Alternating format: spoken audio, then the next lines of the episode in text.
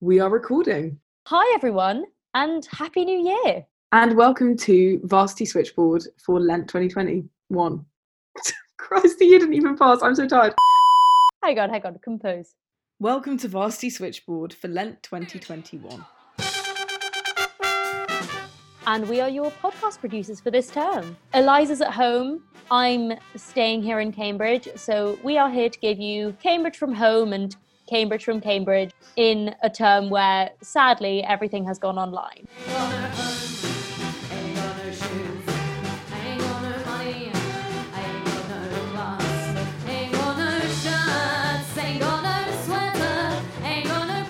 The beloved Mayball band Colonel Spanky's Love Ensemble putting it a lot better than we could. It really does feel like we ain't got no home. So we're hoping that amongst the Zoom fatigue, you can switch off and feel at home when you tune in to Switchboard. We're going to do our best to bring the Cambridge Prep Queue to your listening ears.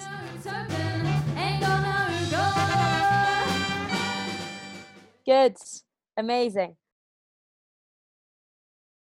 It's been a it's been a crazy week. Online term has started, but we've got some really exciting stuff for you today. Our theme for the episode is Mind Your Health. We all know it's important to be mindful of our mental and physical health, and we hope today's interviews give you some ideas on how you might do that during an online term, as well as giving you some really cool things to look forward to. We're going to be talking to Kit Treadwell, who's the men's officer for Student Minds, talking about kind of keep maintaining your mental health during lockdown and the pandemic in general. And Lucy Patchett is Varsity's sports editor, who's going to chat to us a little bit about your physical health during COVID. And last but not least, we spoke to Cambridge Pink Week and Raising and Giving, which are two wonderful groups who raise money for really exceptional charities. But they also always raise our spirits through our involvement in their projects, such as the Pink Week Ball or the Rag Blind Dates. Amber and I went into these interviews reminiscing about maybe what we'd lost this term, but we ended up leaving realizing that these projects had not only managed to adapt to going online, but have done so in some really creative ways, which means that they can still raise money for their causes, but also reach and connect students despite lockdown. So we hope that the episode suggests some creative ways that you can be mindful of your mental and physical health during this term and connect with one another. And now we're going to be having a little chat with Kit Treadwell about how he's been dealing with the madness that is maintaining one, one's mental health in this crazy year. Hi, hi Kit. Do you want to Hello. introduce yourself? Sure, why not? I'm Kit, Kit Treadwell. I'm a second year studying ASNAC. We're real, I promise. The only reason I'm here is to, to be the token ASNAC, and I love that, at St. Catharine's. And I am the co men's officer for Student Minds Cambridge alongside the lovely Will Simpson. Among other things, I write for their blog and generally go around talking about mental health until people have to listen to me. Beautiful. That's why you're here. The last two weeks have been pretty insane, to say the least. Just, I think, just a, just a little. what with government U-turns and two females and suddenly being stuck studying from home. From a personal perspective, how have you been feeling about everything? I mean, I've I've actually I've been okay, partially because I saw it coming uh, in the way that I think we kind of all did. We were like, oh, this this is really starting to not look very good, and I'm lucky enough that I have a fairly stable situation at home where I can work. And it's just me, my mum, and my my brother, and so it's it's sort of calm. And I certainly haven't been affected in the way that that some people are but at the same time it's incredibly frustrating especially sort of being ping ponged around and never quite getting enough information. I feel like where students are at the bottom of the the pile of how information filters down from sort of the government and then to the university heads and then to the colleges and then to the staff and then to us. And i think something that maybe we don't think about enough is is how much this is a mental health problem that you don't have anyone to be angry with. Like there isn't any way you can really direct all these feelings of anger or sadness or grief or whatever because it's you, you can't really be angry with a pandemic because there's not much you can do there so, so that sort of feeling of, of missing out but not having a, a, a reason for it that you can address i think is is quite difficult for lots of people and and certainly for me as well i'm sitting here thinking who do I be angry with? I just want to write an open letter. I just want to protest. I mean, yeah, well, we had an episode a few weeks ago which was about kind of the disparities between colleges and how students were kind of getting angry at their colleges about how they're behaving and how they're dealing with mental health qualified returns and everything like that. And so I think that's someone that people try and be angry at a lot. But that again, like it's coming from somewhere. How has your experience been with college? I actually think Catz have been have been pretty good. They have a tendency to not give us information until later than other colleges, which I can find a bit frustrating. But then inevitably when information comes, it's really well thought through and clear. And so I think that kind of balances out that actually, you know, I get that they're taking their time to make sure that the information we get is final rather than having that sort of thing where it's like, oh, we'll email you tomorrow. And then three days later, like, well, the plan's changed all over again. I mean, I personally, I'm, I'm not trying to go back to Cambridge, so I haven't had to test out the system of how easy it is to return. But we have some incredible welfare staff at Catz, and and actually, I think this is something I'd like to talk about in a little bit. But Catz employs people, both our, our chaplain, like every college, but we have Mary, who's our, our welfare officer, who's specifically employed to, to advocate and, and look after and make sure students are being cared for. And she and, and Ali together form our sort of welfare team with a bunch of other people. So the JCR officers, I'm here as the student minds representative. And so we have quite a strong sort of welfare unit in place. So I haven't heard any horror stories yet of people who are being told they can't come back for whatever reason obviously I, I i don't know but thus far i think actually i'm i'm pretty proud of how college are uh, handling things that's so good i think especially because like you said this whole being ping ponged around and kind of going from one thing to the other. I think it's so easy to get lost in uni said this, but then college said this, and another person said this, and it literally going all over the place. So it's nice to know that there's some framework. Uh, you mentioned open letters. Now, Student Minds was as far as I know, the first the first open letter that came out about returns. Yeah, I think so. Um, we have a sort of big committee and community group chat, as we call it, which is everyone on the committee, everyone who's a representative for their college, everyone who writes for the blog, and then a couple of other people who've just expressed interest in being involved. And we sort of came up with it on on there. And this is the big issue with the collegiate system, right? Is that because it's left to each college individually to decide what their grounds for return are, there's no clarity whatsoever. And you can hear information from other people that doesn't apply to you. And also, there's no one to enforce and make sure that the the colleges are upholding a standard that is able to protect everyone unilaterally. So, you know, what I was saying before about Catz being great, that's lovely, but that's a lottery and not something I knew coming in and i you know just because i got lucky because i think my college does deal with things quite well doesn't mean that that other colleges do and i mean i've, I've had this talking to, to friends that that Catz uh, employs three college therapists that we can see anytime so i see one of them i, I saw her within a week of requesting it. I know UCS wait times can be as much as three or four weeks, even just to get an appointment to work out how and when you're going to counselling. So it's a huge difference. Selwyn, so just across the road from where our second year accommodation is, doesn't employ any counsellors, and and there's just that massive disparity. So what we wanted to do with our our letter is not try and engage too far in disputes about where the line should be drawn all we requested was that every student with mental health issues, which is what we're here to advocate for, be allowed to return, and that the university deployed a policy that applies to every college regardless. So just we don't have any of this problem whereby I might be in a different situation from someone in very similar circumstances just because we applied to different colleges. Um, and so I think that's what we really wanted to address without getting too far into the controversy around it.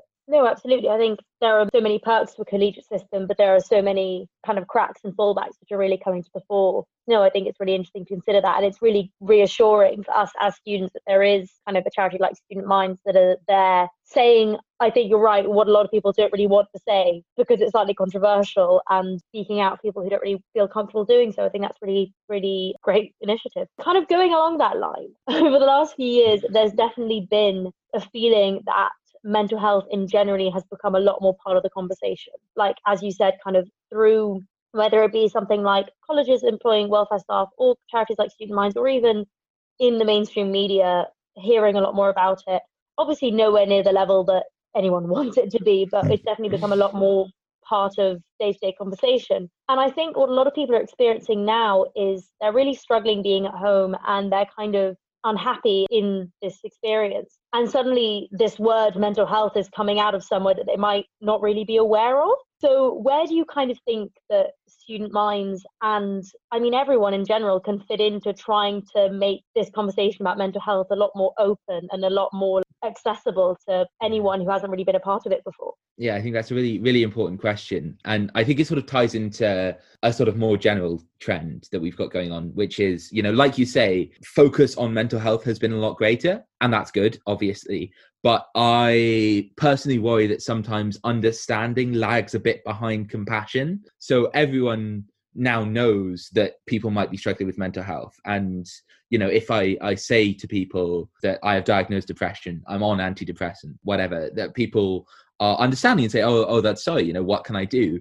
But i i also worry that you know while we can still be compassionate about things we don't necessarily understand what the effects of mental health problems are so while we can all say, "Oh, depression, that's bad," or "Oh, anxiety, that's tough," and and with any sort of mental health disorder, people don't necessarily have that understanding to say, "Okay, but this is how it might be affecting someone else, or indeed me." So people can be be sitting here and and saying, "Oh, I feel a bit down," but I don't really know what that means. You know, is is that just depression? We sometimes I think we link depression to being sad in like, you know, you can imagine sort of the person staring out of a rainy window uh, mm. looking slightly morose, like being followed around by a black dog. And that ignores the fact that you can be perfectly happy and still have depression. You know, these are these are things that can coexist. And I think what we should try and do is obviously try and hold up compassion because that's the most important thing and that's the starting point that you need to build off. But also just push towards a little bit more understanding of the actual diagnoses and, and how things affect your day-to-day life. So if you're sitting there thinking you know i have felt really down but you know i had a great time with a mate last week or i had a, a lovely time off doing this or watching this and i felt quite happy so i can't be depressed well then someone has to say actually no you know those things can coexist and just sort of push up understanding levels so that that, that people can identify themselves and identify what's happening with their friends. So, you know, for example, online socialization is, I think, especially hard for neurodivergent people, especially uh, people who have more difficulty recognizing emotion,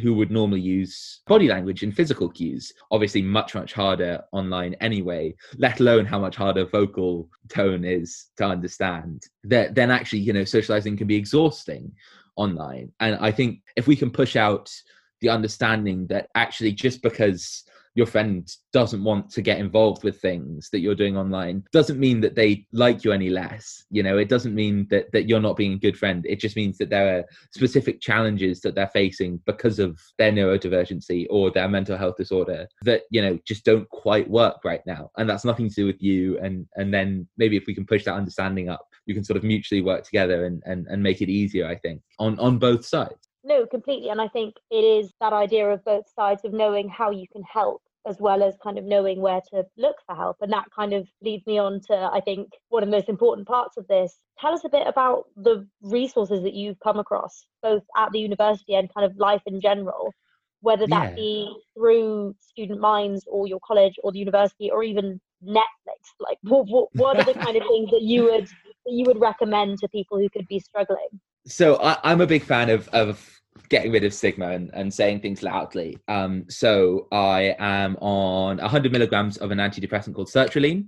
I think medicated antidepressants can have a bit of a reputation for, oh, you're particularly bad, you're on meds. Or also in the other direction, I'll go on meds and I'll fix things. They don't work like that. They just suppress emotions. So something that someone told me was they cut off the peaks and the troughs and just level things out a bit, which is really true. But that can, I think, be a really powerful tool. And at least for me, it has been in that I have a basis off which I can do the work that I need. So then therapy, obviously, there's the UCS the university counselling service that is. I know has problems with wait times and it's been underfunded but it is there and it is free. Again similarly nhs counselling does the same. Lots of colleges have individual college counsellors that can be a lot easier to access. Again to break the stigma i'm seeing i see my college's therapist once a week for an hour. Uh, there are different types of therapy as well and i think something people can often be put off by is they see one therapist and have a terrible time and think therapy doesn't work for me rather than actually you know, like any sort of person, if you just picked one random stranger off the street, odds that you'd like them and be their friends, you know, not that high. So you need to sort of keep trying until you find someone who works for you. Obviously, that's at the more intense end of resources. They're all there, but you know, worth saying, I think, towards the sort of medium side of things, lots of colleges have really good welfare provision. Often it's left to the role of chaplain, and we can have a debate about that. But uh, there are no chaplains anywhere in the university who will hold religious biases if you come to them with an issue. And certainly Ali at Catz is, is amazing. And they can often be really good people to talk to, especially because they're sort of trained tutors, college nurses, again, both work. And I think an important thing is if you're seeking help to cast the net as wide as possible because just because of how the organization of colleges work you might come across someone you don't like or who doesn't you know help you that much be that intentionally or unintentionally and, and can be harmful and so the sort of the wider you cast your net the easier it is. There's things like Nightline, which is the the Cambridge student run call line that you can call, and then there's sort of national charities as well. So the Samaritans get sort of battered around a lot, and they are good, but it's important to remember that the Samaritans are specifically just listeners and won't give you advice. So if you're in a real crisis, not a great place to go. NHS 111 is the non-emergency NHS helpline, and and they can be really good, especially I think in Cambridge where Trumpington Street surgery is closed on weekends and like closes at five, and you're like, what? The, how can I possibly access this with a Cambridge life? And then smaller again, there are things like mindfulness. The university likes to push mindfulness, and it is a good way of keeping your mental health good if it is good. It's not a cure to bad mental health, and no one should be saying it is, but it, it can help you keep on top of good routines that you're learning that again especially at this sort of smaller level where you're like i'm feeling low. I don't know if i want to take it too much further. It's really important to do as wide a range of things as as, as possible. So talk to somebody. Obviously is the easy one. There are this there's a lot of stigma around it and you need to sort of find the right person but very few people will reject you if you say help can you go for a walk with me? whatever uh, however it might work. And i think something that can be hard when you're struggling is you find yourself feeling frustrated that the other person can't read your mind and know exactly what's wrong, which is certainly something I've done in the past, very unfairly. But I think if you sort of directly state as best you can and communicate well, I'm feeling this, I'd like you to do this.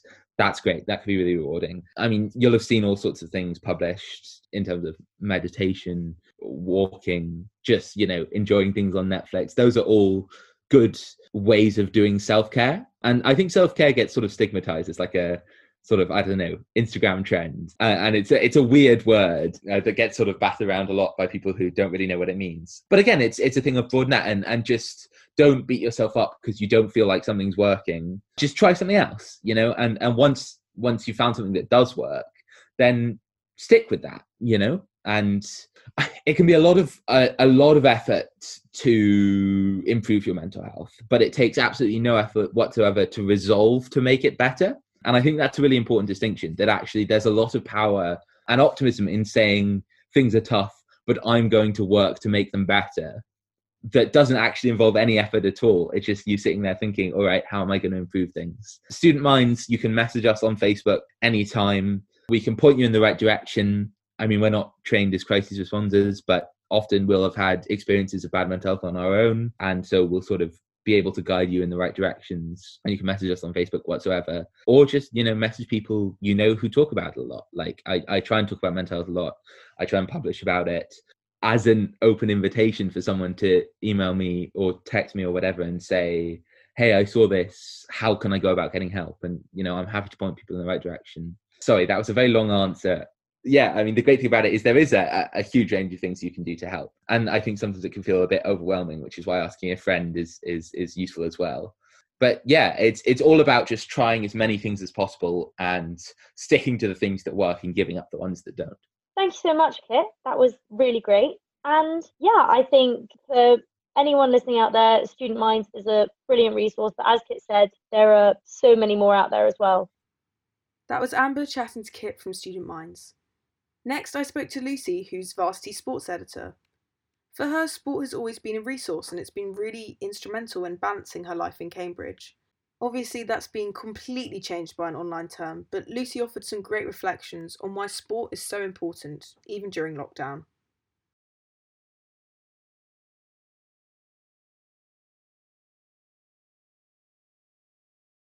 Pretty much it does take up my whole week really. And as well i think something with a typical week is that even the people you're seeing in these training sessions they're the people you see every single day socially as well because they're the people who are most important to you. So yeah it basically engulfs so much of my time of my weekly schedule while i'm here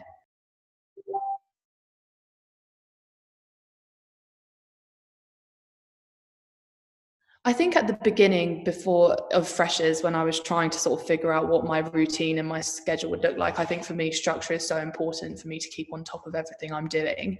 I do think I struggled a little bit to sort of settle in, but once you're settled and you know what to expect, you know what you're doing, I think actually it acts the other way. And although you're really busy, it acts as a way to keep you organized rather than just having this expanse of time that you just don't know what to do with.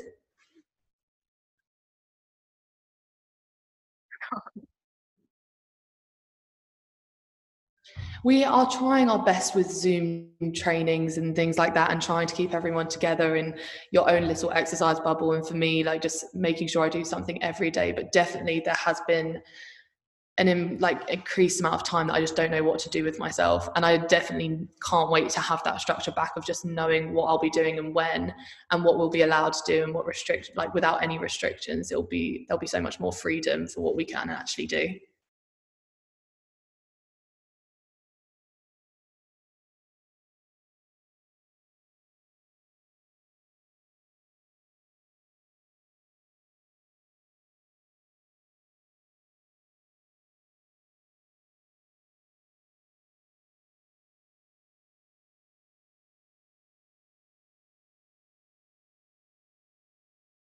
I think I can say that the social element of sport has been probably the most important part of my life at Cambridge because it just made up so much of my time last year and I just can't I can't imagine my Cambridge experience without it. So I do think it's so important to try and keep it up as much as possible, but also understanding that at the same time we don't actually need that constant re- reaffirmation from everyone that they're there. I do think it's okay to just sort of get on go on with get on with it on your own when you can and when you can't that's when you sort of reach out more. At least you know as a member of a team i always know that i'm going to have that unit. And i think that's what's most important at the time. It's not always being in constant constant contact with them but knowing that they're there if i need them and knowing that they are available for me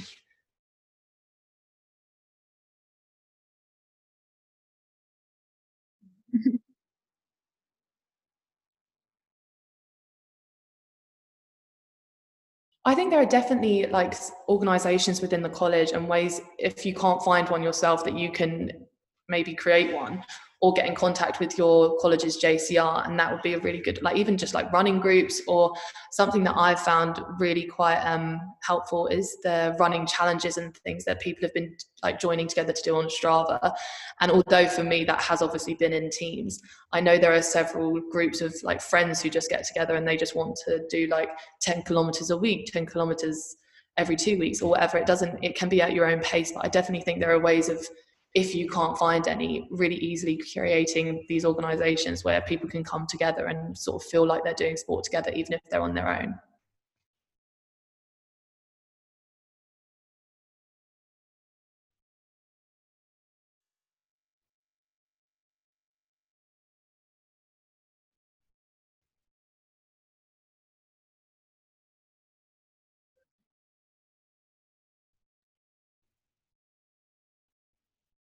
I feel like there's definitely a massive void at the moment. And although like Premier League football matches are obviously still going on and we all look forward to watching them at the weekend and that's something everyone can sort of join in on. Obviously football isn't for everyone.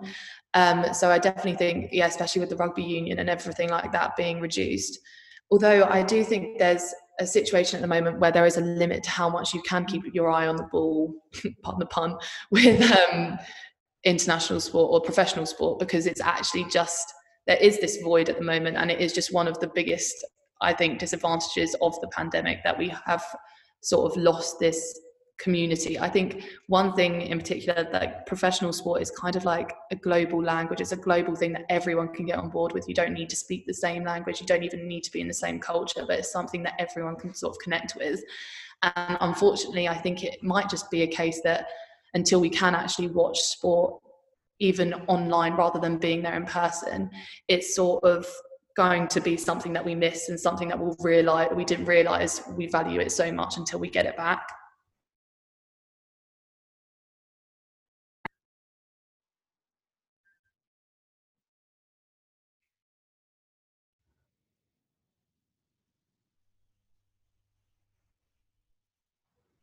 Mm. And, and what are the different ways that students can get involved in that?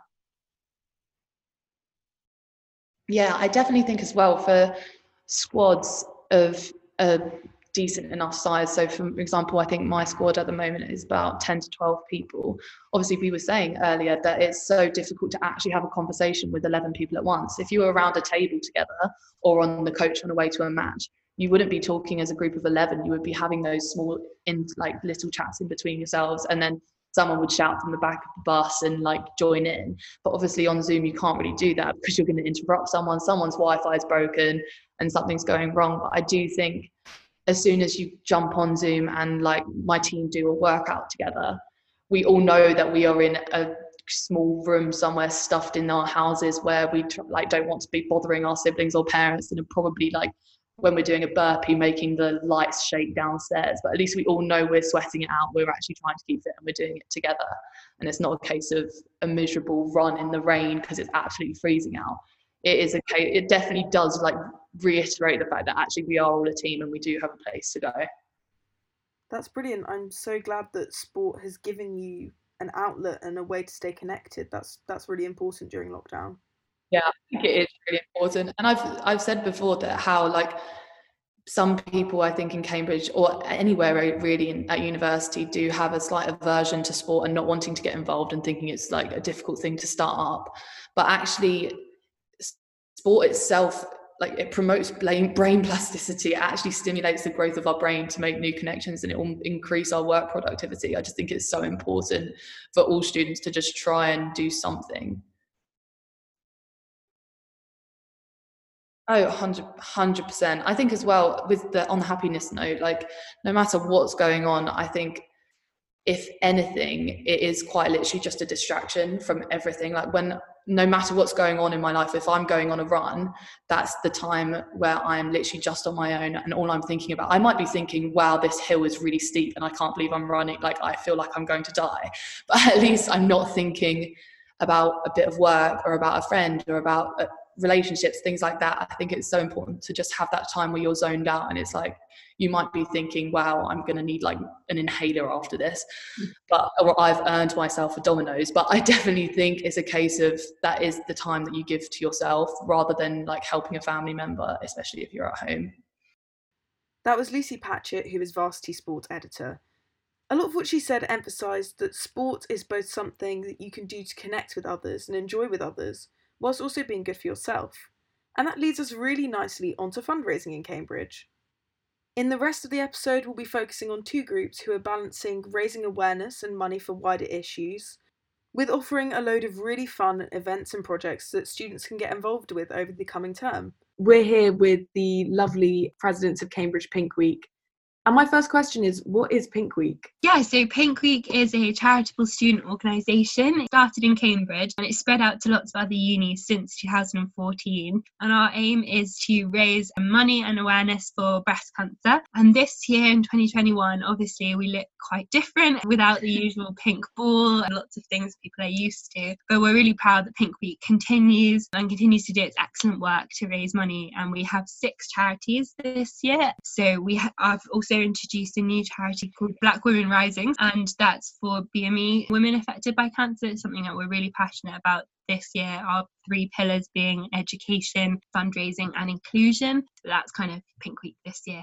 Amazing. How did you two actually start getting involved with Pink Week? Ironically, I think both of us did not apply to be president. I think we both applied for kind of head positions on the committee um, when applications came out. I think it was last June or last May, even. And then both of us were offered the position of co president. We've been working together as the dream team with the rest of our committee, who are amazing and have been working so hard. I can't speak for Evie, obviously, but I personally, back in second year, which was two years ago for me, because both of us are MML students, Evie's HML. In second year, I really went to a lot of Pink Week events, and it was the first time that I learned how to check myself, which I felt at the age of 20 was quite late it made quite an impact on me obviously and it was something that really inspired me to kind of let my friends know about you know stuff that they should be looking out for in their body and stuff like that and it was just one of the best memories that i have with my friends from cambridge going to the events that week and kind of really felt that it was super empowering for women what the kind of information um, that we we spread and the the message that we have so i was just really keen to get involved yeah, I think for me, the same as Anna, kind of seeing it in second year, but also in the summer preceding my final year, we had some close friends who were diagnosed with breast cancer. I think when you have it kind of close to home, it makes you really want to kind of do something about it. So that really drove me to kind of dedicate my final year to doing something for good. And Pink Week is such an amazing society to be part of. You're working with such amazing, inspiring people. So it's been a real joy, even in lockdown. and students can get involved and they're really able to feel that they're doing something. What is it that the breast cancer charities you're supporting are doing? Yeah, so as you can imagine, kind of the charitable sector, as so many sectors of society at the moment, have been absolutely decimated. Normally, kind of just like Pink Week, they would normally have a lot of in person events like marathons, galas, etc., to try and fundraise. But they've also been doing amazing things to move things online, do things virtually, and obviously to continue supporting their the patients and the, the people that they are supporting through their treatment. So, for example, we took part in a virtual dance-a-thon back in October, which was really fun to raise money for Breast Cancer Haven and CoppaFeel, which is another charity that we support, recently did a big bounce campaign where I think people bounced on trampolines for like 12 hours, which is crazy. And they've been really effective and successful. And obviously, they can't provide the same kind of level of in person care that they usually do, but they're providing everything that they can over Zoom and over virtual platforms. But for example, we have seen in some of our charities the extent of the effects of the pandemic already. Breast Cancer Haven have had to close down one of their centres. So, you know, the kind of cost of the pandemic is still yet to be seen, particularly in terms of the cost of lives, in addition to all the people who are sadly dying of the virus. So I think student led organisations like Pink Week are more important than ever to try and support this sector just to kind of add to that, we have, as I mentioned, six charities, and we have them covering like a really wide range of things to do with breast cancer. So I mentioned Black Women Rising, and they also have a partner charity now for Black Men Rising, which deals with cancer in men, which is also something we're really passionate about. Here at Pink Week, we just ran 300 over 360 kilometers in a week to raise awareness for the 360 men a year that are diagnosed with breast cancer, which is something that's not often talked about. And CoppaFeel are kind of the young breast cancer charity and they really focus on men and breast cancer as well. And then Breast Cancer Haven, as Anna mentioned, is more about the holistic approach and the care for the people who have breast cancer with counselling and, as Anna mentioned, their centres. And breast cancer now is more to do with the research side of things, as is Breast Cancer UK, and they're about preventative care as well, um, which is really important. And then our last charity is Teenage Cancer Trust, which is about a more holistic focus on cancer in young people, but something we're still really passionate about supporting as it kind of sums up our entire message at Pink Week. Yeah, no, all of that sounds amazing. There's so many different aspects to this, which kind of draws me on to kind of very general question. But obviously, the last few months are personal health and the implications of that of health in this country, whether that be from the NHS to personally how you deal with your health when you're at home. What do you think your role is personally as a breast cancer awareness organization in this lockdown to kind of make people aware of how you can look after yourself, how you can check yourself in this time. I think the last few months have caused a great kind of rise in health anxiety amongst people. I'm the hypochondriac of my friendship group, so I've been long in this kind of zone of health anxiety and of course people are very anxious at the moment i think what we're trying to make clear in kind of sharing the resources from our charities what they're trying to make clear just like the nhs is making clear at the moment is that they're still open for business in the sense of if you're worried about something or if you've recently been diagnosed with breast cancer, you can still reach out for help and they will be there to support you. I think also that kind of the best defense that we all have is knowledge. So being aware of changes in our bodies. And if we do notice anything, immediately going to a healthcare professional. We're very keen to emphasize that people do not delay because often it is going earlier the better and will give you the best chance and result of survival outcome whatever it is. And sometimes obviously um often we go to the doctor and it's nothing. But i think just being aware of your changes in your body particularly amongst young people i think we often think that being young is somehow a shield against everything and we can sometimes be a bit complacent. So we're just doing our best to share as much of our educational resources as possible and spread that message as far as possible. And we would encourage any students who follow us to do the same. We're also quite focused on mental health and breast cancer at the moment in terms of obviously not so much just people who are affected by breast cancer but also their friends and family around them and how their disease affects everyone so one of our talks that we're doing during the week is with a counsellor and is about how people can cope in that situation, but also more widely. I mentioned the exercise we did. We called it Power Through for Pink, and it was a really good fundraiser, but also actually really good, like for us, and a really good message to put out there that at the moment when you're kind of stuck in your room, can't go back to university, that getting out and doing as much kind of physical exercise as you can not only has the usual benefits that everyone talks about, but can really help your mental health in this difficult time as well. So I think, although obviously that's not our main focus, we try to promote like a really positive message through everything that we're doing and hopefully make the process enjoyable for our committee as well. Yeah, and we're completely hoping to brighten up lockdown for people when yeah. it happens from the 1st to the 7th of February. So hopefully that'll provide a bit of variety for people at the moment who are feeling like they don't have anything to look forward to. A big point of what we're trying to talk about in this episode is physical and mental health and how those things are interlinked. So how you think the role of phys- of kind of keeping up your physical health can play a role in mental health, especially in this time. Completely. I think, as Evie was saying, we kind of learned ourselves during that first week of January when we did the Power Through for Pink how just mentally beneficial it was to even get out for half an hour a day. I don't even think it's necessarily the active exercise, it's getting out in fresh air as well, particularly at this time, putting yourself in a different location, a different situation from just being in your room or at your desk all the time. And obviously, in relation to breast cancer, physical activity is super important in terms of prevention and protection of your body. But and the mental health benefits, I personally really recognize in myself that I have worse days if I don't get outside for a walk. And I think it's something that we encourage all of our committee members. And I know amongst my friends, we all ensure that we do a bit of physical activity each day to keep ourselves sane. Yeah, and I found one of the nice things as well is that because I kind of was doing this power through for pink, my parents came with me on walks as well. Oh. It kind of turned into like family occasion in a sense. There's not much else going on at the moment. I think it's also really important that like as young people we are kind of spreading that message to our family and encouraging everybody to check themselves as some people might be like less willing to or if they didn't have this education when they were younger and especially at the moment with you know schools being closed like if people have younger siblings like we kind of want to spread that wider message as much as we can.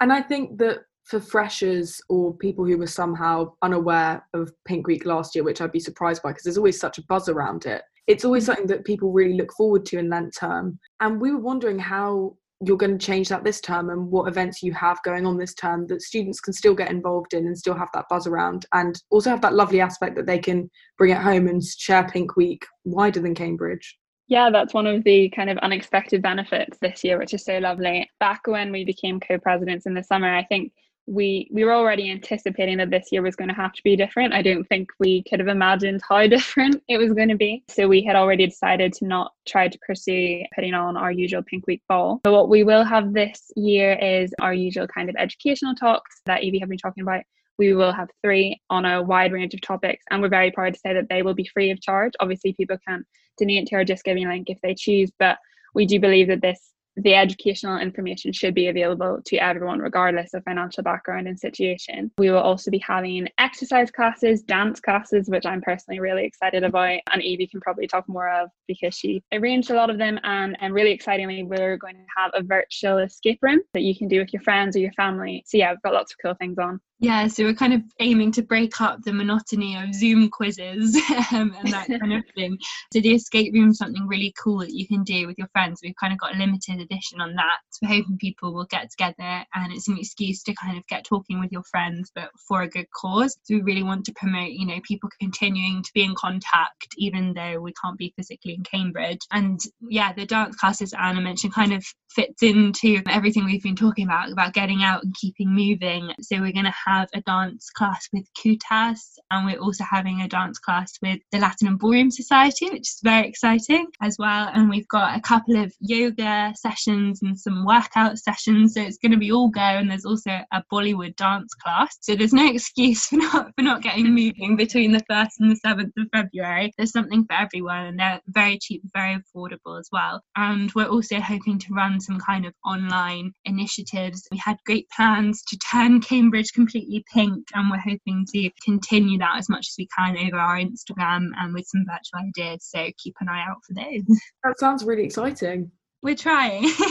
No, I was going to say it sounds really exciting also to know that people will have somewhere to look and somewhere to go from home and they can still have that energy and spread things around. And I'm guessing you guys are kind of on social media, things like that. Can people find you there? Yeah, so we have a Facebook page and an Instagram that are both Cambridge Pink Week, and we also have a website which is Cambridge Pink Week as well. And by the time this podcast comes out, our term card should also be out as well with all the kind of necessary links if you would like to sign up to join any of our events. So yeah, it would be great to see as many people attend as possible. And we should also mention that we have wonderful college reps in a lot of colleges, and they'll be running their own kind of smaller events with the JCR sometimes. So keep an eye out also if your college has a rep. But everyone can get involved with main week events. But yeah, just keep an eye out for what your college reps are doing. So that's going to be really exciting. I've heard some talk of drink and draws over Zoom. So yeah, watch this space. Yeah, so another really exciting thing that in, is new this year is we asked for wonderful art submissions from students, and we've ha- received so many amazing pieces representing kind of what breast cancer means to them, or more widely, like what does pink mean to you. And unfortunately, we can't hold our exhibition in person as we wanted to, but we're working to make it a virtual exhibition with Artsteps. Um, so that will be available for everyone to see, and I really recommend checking out because the art is amazing. And if you're getting involved in our drink and draws or any of the online events with your friends that we're hosting, be sure to check that out because it's really inspirational. That sounds amazing. Thank you so much for speaking to us today. I think we're we're really excited. We're hoping this has made everyone else really excited as well. Thank you so much for coming on. That was Anna and Evie from Cambridge Pink Week, which starts on the 1st of February. And speaking of February, another date that should be in your diary are the RAG Blind dates. Blind date will still be going ahead online and actually blind date is quite is not too difficult to organize to put online um, because essentially it just means the, the main challenge on our end is that we then just have to make the form online and um, and people fill it out online and then we do the matching and then people do the dates online. Um, and i think like for us what the main thing we have to think about from that point of view is like okay we need to give people sort of icebreakers because you know the idea of a, an, an online an online blind date might be a bit a bit scarier. Um, so that's something we're trying to do. But i think yeah i think it's really difficult but i also think it does have its own opportunities from our end because it means that we we we we can look for these ways everyone is looking for chances to, to get involved with things and there are so few of them. So like if we can try and provide a way to meet new people through blind date or a way or a, way to sort of do something different with your friends through this sort of we're organizing one of our events this time is like a, a murder mystery like package which like you say you buy your ticket and you receive the package and then you can go and do it with your friends. Um yeah like you would at a party um and yeah it's just a, a break from the like the of zoom quiz after zoom quiz after zoom quiz um yeah i think yeah it, it's had its own its challenges definitely from the organization end but like i think what we've tried to do to sort of stay positive and not to not to get too stressed out about ourselves is be like okay but what are, what are the opportunities that this situation brings and how can we make the most of this Blind date is normally quite a big feature of the term. Have you seen a similar sort of uptake? Um so blind date we haven't launched this terms yet Um, it's launching, I think, this weekend. Um, we actually did it online at last term. It didn't have quite the same numbers. We also didn't do fair. We also didn't put quite the same amount of um, resources behind it because we would normally only do it once a year, and we kind of decided we should do it twice because again, it we we thought it was a time when people would be really looking to meet new people.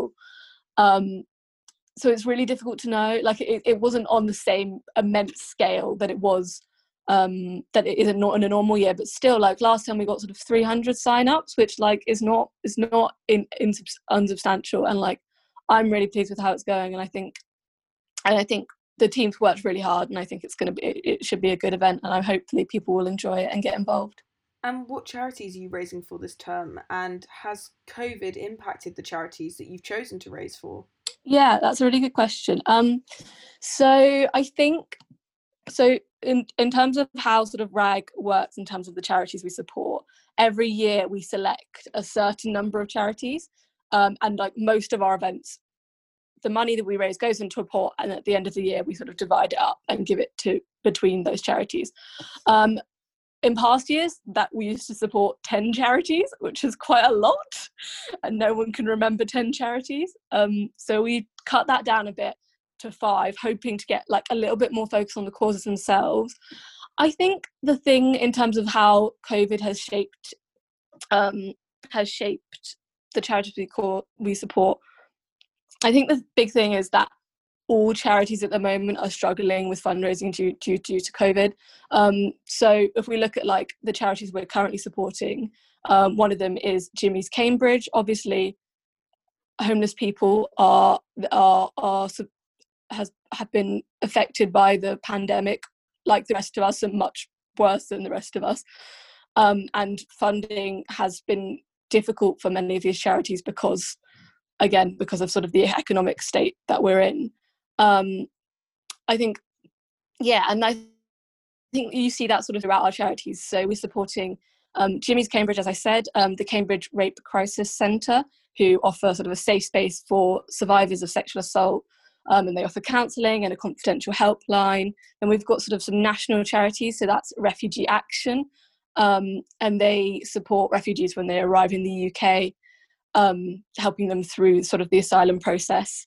Um, the Stephen Lawrence Charitable Trust, which has just changed its name to Blueprint for All. I think um, so. Our charities of cause uh, are chosen by um, by a student ballot, we create a shortlist and then the students ballots voting on them. And I think the Stephen Lawrence Charitable Trust got a lot of attention because of the time we were voting. It was over the summer. And obviously, the George Floyd protest had just happened and it was really on everyone's mind. And I think that's really important that we sort of drawn attention to what's always been a big issue and a really important one and I think that was just a moment when when there was a lot of sort of swell for we this is something we need to sort of support give more support to than we do currently. Um, so I was really happy that was chosen as one of, one of our causes. Um, and then finally we have like an international charity which is Action Against Hunger, um, who work on sort of um, leading the fight against global malnutrition, sort of in emergency situations and also sort of the root causes of it. Um, yeah, so we've got a big range of causes. Um, all of which are sort of related to the current crisis, but I think are also just much bigger structural issues that have just sort of been exacerbated for, by where we are at the moment. Mm. And, and what are the different ways that students can get involved in that? Um, so I think in terms of if you want to get involved with with with RAG more generally, um, obviously we, want people to take part in event in our events, but we're also really keen for people to get involved in sort of helping us um, publicize our events. So that's we're recruiting we're, we're always on the lookout for college reps to sort of without them you know we don't reach as many students as we currently do and that's how we raise the money that goes to these fantastic causes um, we're also really keen for reps to sort of get involved by rep by um, organizing their own events and i think that's something we're really trying to do this this this year is like change the focus of rag to being sort of like a a platform for fundraising more generally. So we're really keen for anybody who has an idea that that um, that they want to sort of they want to raise for one of our charities or for any cause really. Um, just to get in contact with us um, through our Facebook page or any of our social media really and be like hey i have this idea. We can you support me? And we can sort of use whatever sort of limited expertise we may have because we've done events before but we can also sort of put some publicity behind it with our sort of graphic designers and our social media pages. And i think that yeah i think what we want to do is we want to help people sort of pursue the charitable causes that they want to um, with us as sort of a, as a backer i think. And have you found for you personally during lockdown that being able to raise for these charities you know maybe a distraction to lockdown because you feel that you're you know able to yeah. do some external good. Um how has it impacted your kind of experience and well-being? Yeah i think so. I think it's i think no matter what when you're at cambridge you can you can get a bit sucked into your degree and you could spend all of your time on it if you wanted to. And i think it's nice to sort of i think it's nice to have something else to focus on and that personally you know it i can sort of say okay i don't want to work right now but i can think about sort of potential new event ideas and things like that. And i and it make and it's really helpful in terms of like making me feel sort of productive without and like i'm working towards something without um it necessarily always being my degree. And i think also just the fact that it's sort of charitable causes and it's really nice to focus on something bigger beyond cambridge because you know when you're in the bubble it seems like the be all or end all and end all. Um, and i think it's really nice to sort of remember no there's a there's a there's a there's a wider world out there. There are there are other things that you can get involved with. Um, and i think just helps you put everything into perspective really. Yeah which is i think really important given that um, for so many of us now stuck in lockdown be that at home or in cambridge our entire world is pretty much just fulfilling our degrees because normal things you would do like seeing friends and um, I know people people taking up like jobs in their holidays. I mean, that's completely gone. Yeah, and I think we are we're trying to offer um, opportunities for people to do that, both through getting involved with sort of our general events, but also that's really the the idea behind our new challenge events, which we launched this year. Um, so essentially, we offer sort of like we we're offering um, four, well, five challenge events really, um, which are the sort of the Three Peaks Challenge, the London to Paris cycle ride, the skydiving, and the I've forgotten the last one now, and the Spartan races. Um, and all of these are like just bigger things for people to get invested with, and they're all sort of physical activity based. And you you you would fundraise. We're we're running these in conjunction with charities. Um, and the idea is like you sort of fundraise and you get people to sponsor you to take part in these events. Um, and it's sort of a way for you yeah for, people to feel like they are doing something something bigger both in terms of raising money for a cause but also sort of personally i think it's like something like a skydive is on a lot of people's bucket lists. And i think right now i don't know having something like that to look forward to is quite is quite important. And then i think the, the, the other event which is slightly less extreme maybe that we're doing this term i think you can also get this from is the um the 27 27 mind challenge um so the idea is you run 27 miles in 27 days um, in support of the 27% of students who say they've suffered from mental health problems. Um, and I think that's really nice because I think it's something a bit more accessible and something that's still got that physical exercise element that means that you know you're sort of getting out there and um and sort of clearing your head and you've got you've got that purpose and you're also supporting you know the provision of mental health services for other people. So i think that's a re- like a really nice sort of event that we're hoping to encourage people to take part in. Mm, rag kind of sounds like a bit of a um a nice outlet during lockdown. And like something that's actually commun that's um contributing something really great to the community. Yeah i think i mean i think that's what we're going for i think. I think it's something that is part of Cambridge life and what what we're trying to do is to to continue to bring these bits of Cambridge life to people even when they're not in Cambridge and just to just to hope hopefully bring people something that they can that they can sort of focus on and like and beyond their degree and to feel like feel like they're they're they're, they're contributing really yeah, and I think RAG has always promoted being connected with one another, and that's even more important now that everything's gone online. yeah and i think that's another thing for people who did something like this last year it's quite nice to be able to to to sort of still have that if that makes sense it's it's a it's a point of continuity um i think other things that we're doing i mean we're, we're doing like quite quite a few sort of events and i think if you want to keep up with that the best thing to do is to sort of follow our social media because we we, we post about everything that we do. Um but like just to sort of plug a couple of other things that are coming up that i'm that i think are really exciting is um so we're doing a we're one event that we have coming up quite soon is deaf blind dining. Um so you order a meal it comes from like a recipe box delivery service and within the box you get a blindfold and earplugs as well. Um, and you sort of you make the meal and then you um, the idea is that you sit down and you wear the blindfold and the earplugs and you um, and it's like those it's sort of like you know those those restaurants you have when you go in and you eat in the dark um, in normal time. Yeah exactly. But the idea is you you get a little you sort of you you experience a bit of what it's like to to be deaf and to be blind but you're and i think it's just something a bit different. Um obviously you're also cooking so that's a really that's you're you're you're cooking a new recipe something a bit different to mix up something that's not pesto pasta or whatever. Um yeah and i think it's a really nice event. Um, it's in support of deaf blind uk um, and you can do it if you're at home with your you can do it with your family um, or you can if you're you are in Cambridge, you can do it with your with your flatmates. Um, it's just something you can sort of do together, and that's just a bit different. Um, yeah, and I think the other sort of things we've got going on, um, a couple of things we haven't got sort of fixed dates for yet, but we have plans for. We have plans for sort of like a cocktail making class. Um, where you'll have a, a, a, a, bartender teaching, doing a tutorial on how to make a, a decent cocktail. Um, and I think and we also have plans to sort of do a bake off, um, really hoping giving again giving people a project to focus on.